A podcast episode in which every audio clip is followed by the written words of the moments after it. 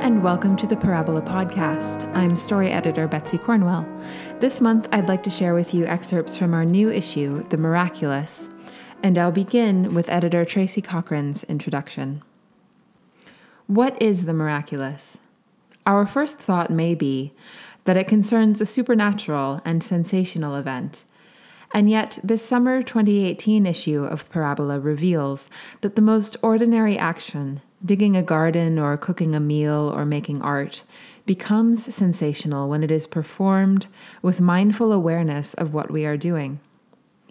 Any action may be automatic or creative, repetitious or truly alive, participating in the life that is happening in the instant.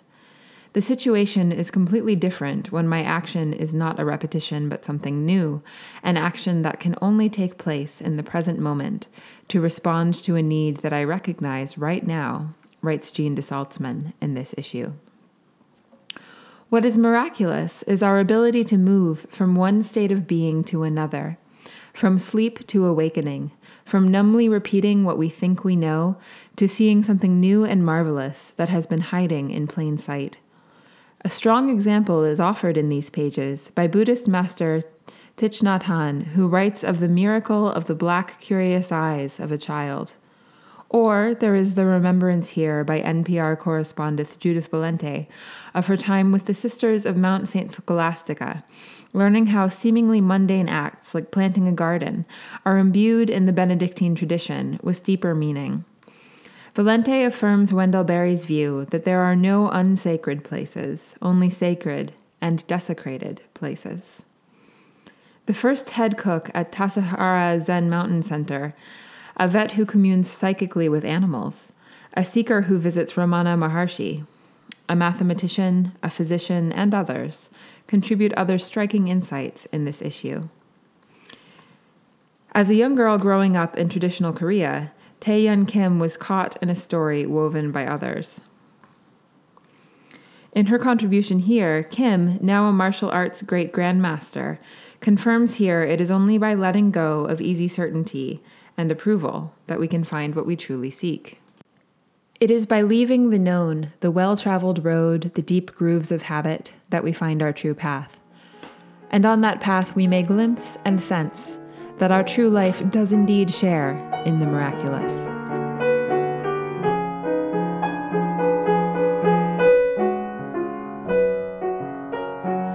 Let's look now at Robert Rohl's essay, Seeing. In a small town in the Colorado Rockies, I worked one summer on a construction crew, four man or sometimes five, and I was generally the low man. The youngest and the least skilled, I did a lot of grunt work, picking up and unloading materials, shovel work, cleanup, hauling trash. They all had pickup trucks except me, but there was a company flatbed I could use most of the time, and I took it home at night. It was not much bigger than the pickups, but the bed was wider and rested above the wheel wells. When we weren't bringing in lumber or other materials, we loaded up with the construction debris wood scraps, dried cement chunks, busted forms and two bad dirt, and so on. Invariably, it was me who made the dump run. It was a county dump, an abandoned quarry long ago drained out and by now close to filled in with rubbish. Well out of town and half a mile off the highway, it was at the end of a dirt road that went nowhere else. I took a full load at the end of the day. Dusk was approaching, and I was looking forward to the weekend.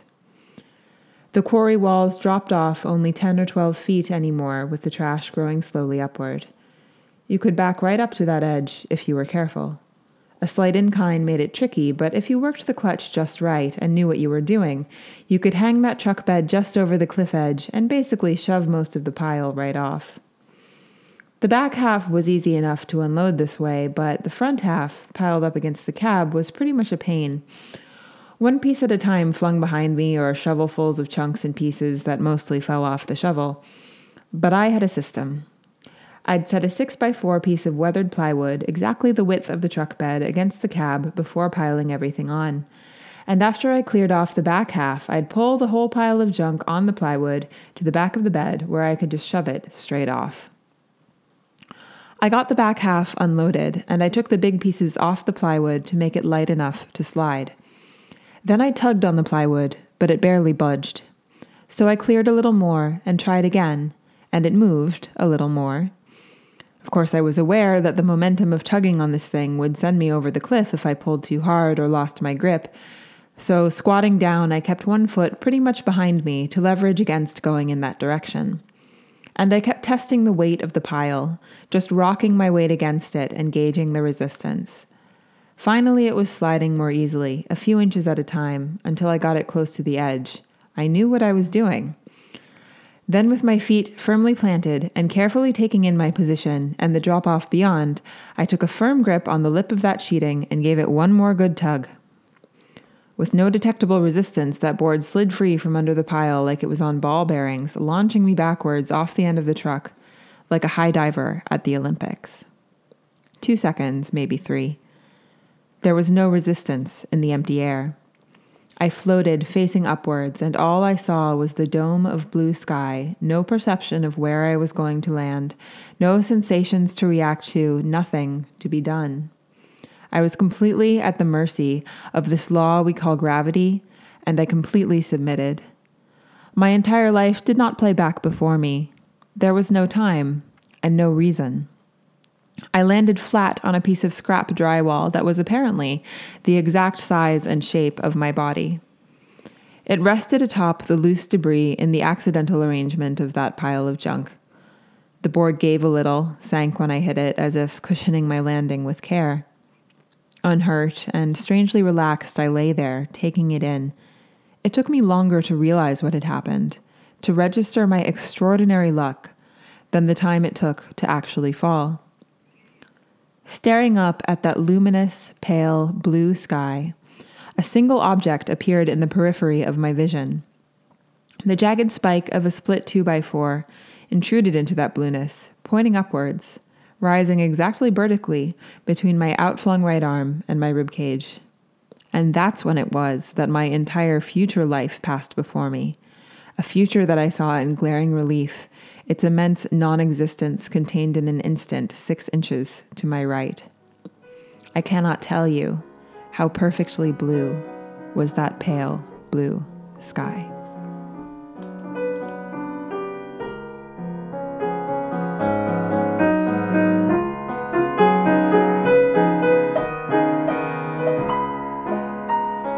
I'll share with you now three poems by one of my favorite writers, Jane Yolen, which appear in this new issue of Parabola. Land of Miracles. The towers fell, but traveling in Sligo, the roads winding us green into another time, we parked by a small stand of gravestones to stretch our legs. For a second, the world rolled in.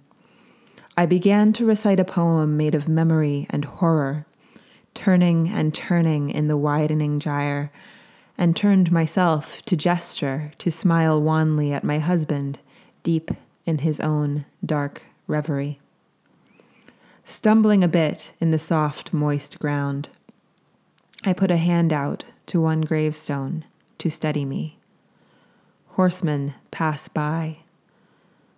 Lightning ran its zigzag course through my hand and arm, face to face with Yeats's grave. I considered coincidence, serendipity, randomness. I thought about parallels, chance, miracles, timing, luck. Yes, poetry matters. Words matter. Great buildings tumble, but story remains. That glimpse the one you caught out of the corner of your right eye, Red Fox trotting into the darkness of the barn. The one you sort of saw when you turned, sudden parenthesis in an ordinary life where a great gray silently carried off a stoat. The one where you blinked twice at a flock of turkeys on the lawn, looking as prehistoric as their giant, feathered ancestors. The one where you glanced down in a field of red poppies, to see a nest of eggs like gray and tan flowers growing in the ground. Those glimpses are the bargain we make with the world, a bet about miracles, how quickly they disappear yet stay, memory being what we are given, in exchange. What the stories tell us. If you sit weeping at the cinders, waiting to be rescued, all you get are dirty hands, dark smudges beneath your eyes. If you stand handless in the middle of a meadow, waiting to be fed, all that happens is you starve. Take up the broom, sweep your own miracles through the dark woods till the very dawn sings. Reach into the water of life with the broken ends of your arms. Touch a curl of wave grow your own silver hands. Tears do not build a kingdom, sweat does, though to the reader they may look the same. But only one will earn your freedom, only one will make your name.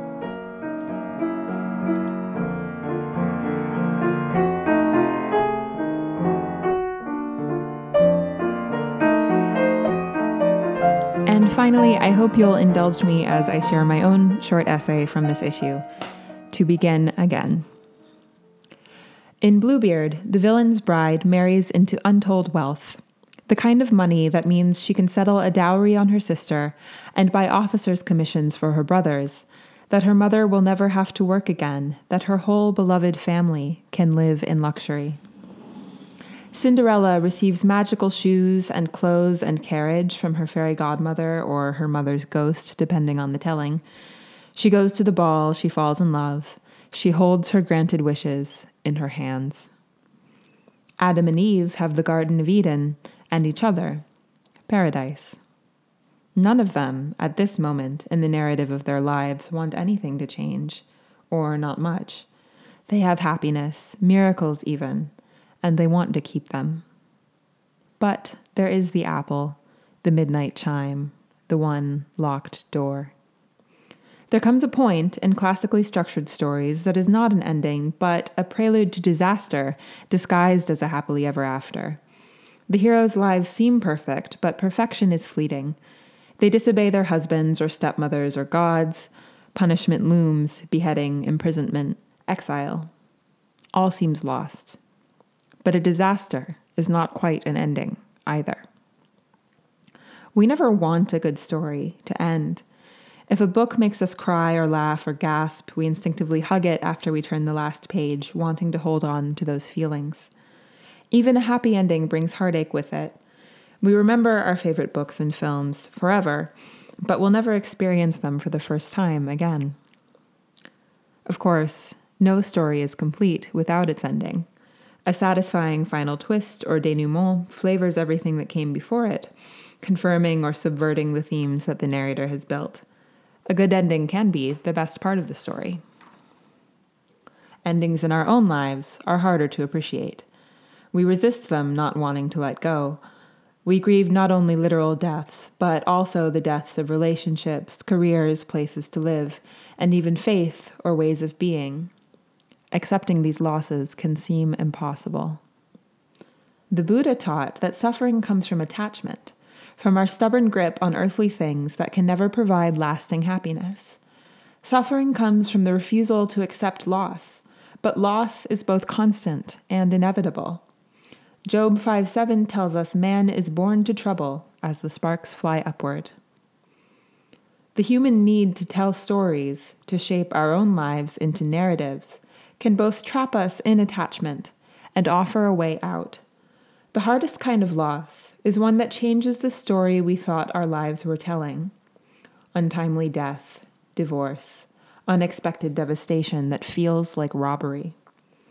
Perhaps the loss is of a perceived truth, learning that something we believed in, staked the story of our lives upon, is hollow or corrupt. We don't want to face this loss, to turn the page and see what's coming. We wish we could stay happy forever, keep our grip on the happy ending that was really a prelude to disaster. Keep telling ourselves the same story, even when we know it's a lie. This is where stories can save us again, can heal in the same places where they wound. A hero faces disaster, goes boldly toward the threat of their own and their story's destruction, or they're not worthy of the title. In her essay Momentary Hero, Parabola editor Tracy Cochran describes a hero as someone who dares to experience what is happening in any given moment, inside or outside, without denying it or resisting or seeking to escape. In its essence, the heroic act is bravery, in small moments as well as great ones. It is heroically brave to divest oneself of attachment to the past, to the future, to the story we believe we are telling. Joseph Campbell's monomyth, the hero's journey that underpins nearly all our most beloved tales, describes the abyss, the disaster, the seeming death, as a crucial step in every story, perhaps the most crucial of all. Crossing into the abyss means letting go of all the happiness that came in sunnier parts of the narrative. It is the part of the story in which the hero is furthest from the known the comforting familiarity in which their story begins. The abyss is Ulysses entering the underworld, Theseus finding the Minotaur, Rapunzel's prince blinded by thorns. The abyss is fear and loss itself. But if the hero does not move into and through the abyss, she cannot reach the next step rebirth. She would remain mired in the middle of her story simply because she was unable to let go of her beginning. She could not accept the gifts that await her beyond the terrifying present. In my own life, facing a painful loss head on has invariably lessened its pain. Letting go and accepting the truth of the present moment can be harrowing, but once I meet it, I recognize it, I know it, I am folded in its arms. I know that the Buddha's description of suffering is true, and that while I cannot escape loss, I can escape, sometimes, briefly, imperfectly, the very human impulse to rebel against it. When I began studying the monomyth, I only read about it in essays, and I pictured the classic story structure as a linear timeline, beginning, middle, ending, one, two, three. Certainly, this letting go and moving into the abyss that the hero must do meant that she could never go back to the beginning. The first time I saw the monomyth illustrated was a revelation. It is a circle. Endings can bring you back to the home you long for, even when the journey has changed you, even though they seem designed to take it away. One of the most miraculous lines in literature comes at the end of Milton's Paradise Lost. As the title suggests, the whole poem describes the ultimate fall. Adam and Eve are banished from the garden, separated from God, cursed with hard labor, with pain, with the knowledge that seemed so temptingly sweet before they consumed it. So they strike out, alone and in mourning, forever changed, forever barred from their first home, yet ready to make a new one, to become the broken parents of all humankind. Some natural tears they dropped, but wiped them soon. The world was all before them, where to choose their place of rest, and Providence their guide. They hand in hand, with wandering steps and slow, through Eden took their solitary way. Solitary, but hand in hand, crying but wiping their tears, Eden behind them, all the world before. The miracle of ending is that it gives us the gifts we need to begin again.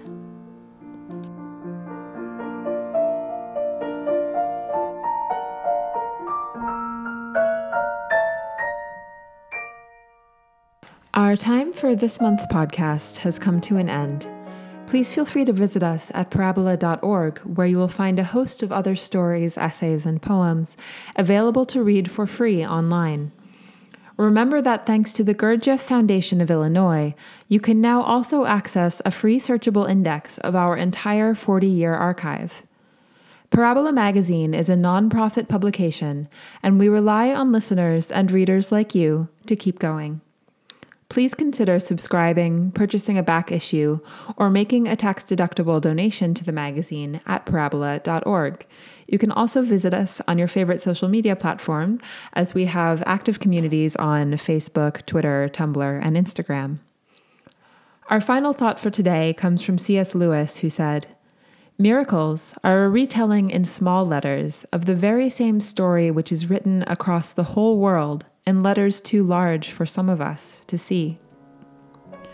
I'm Betsy Cornwell, and this has been the Parabola Podcast. Thank you for listening.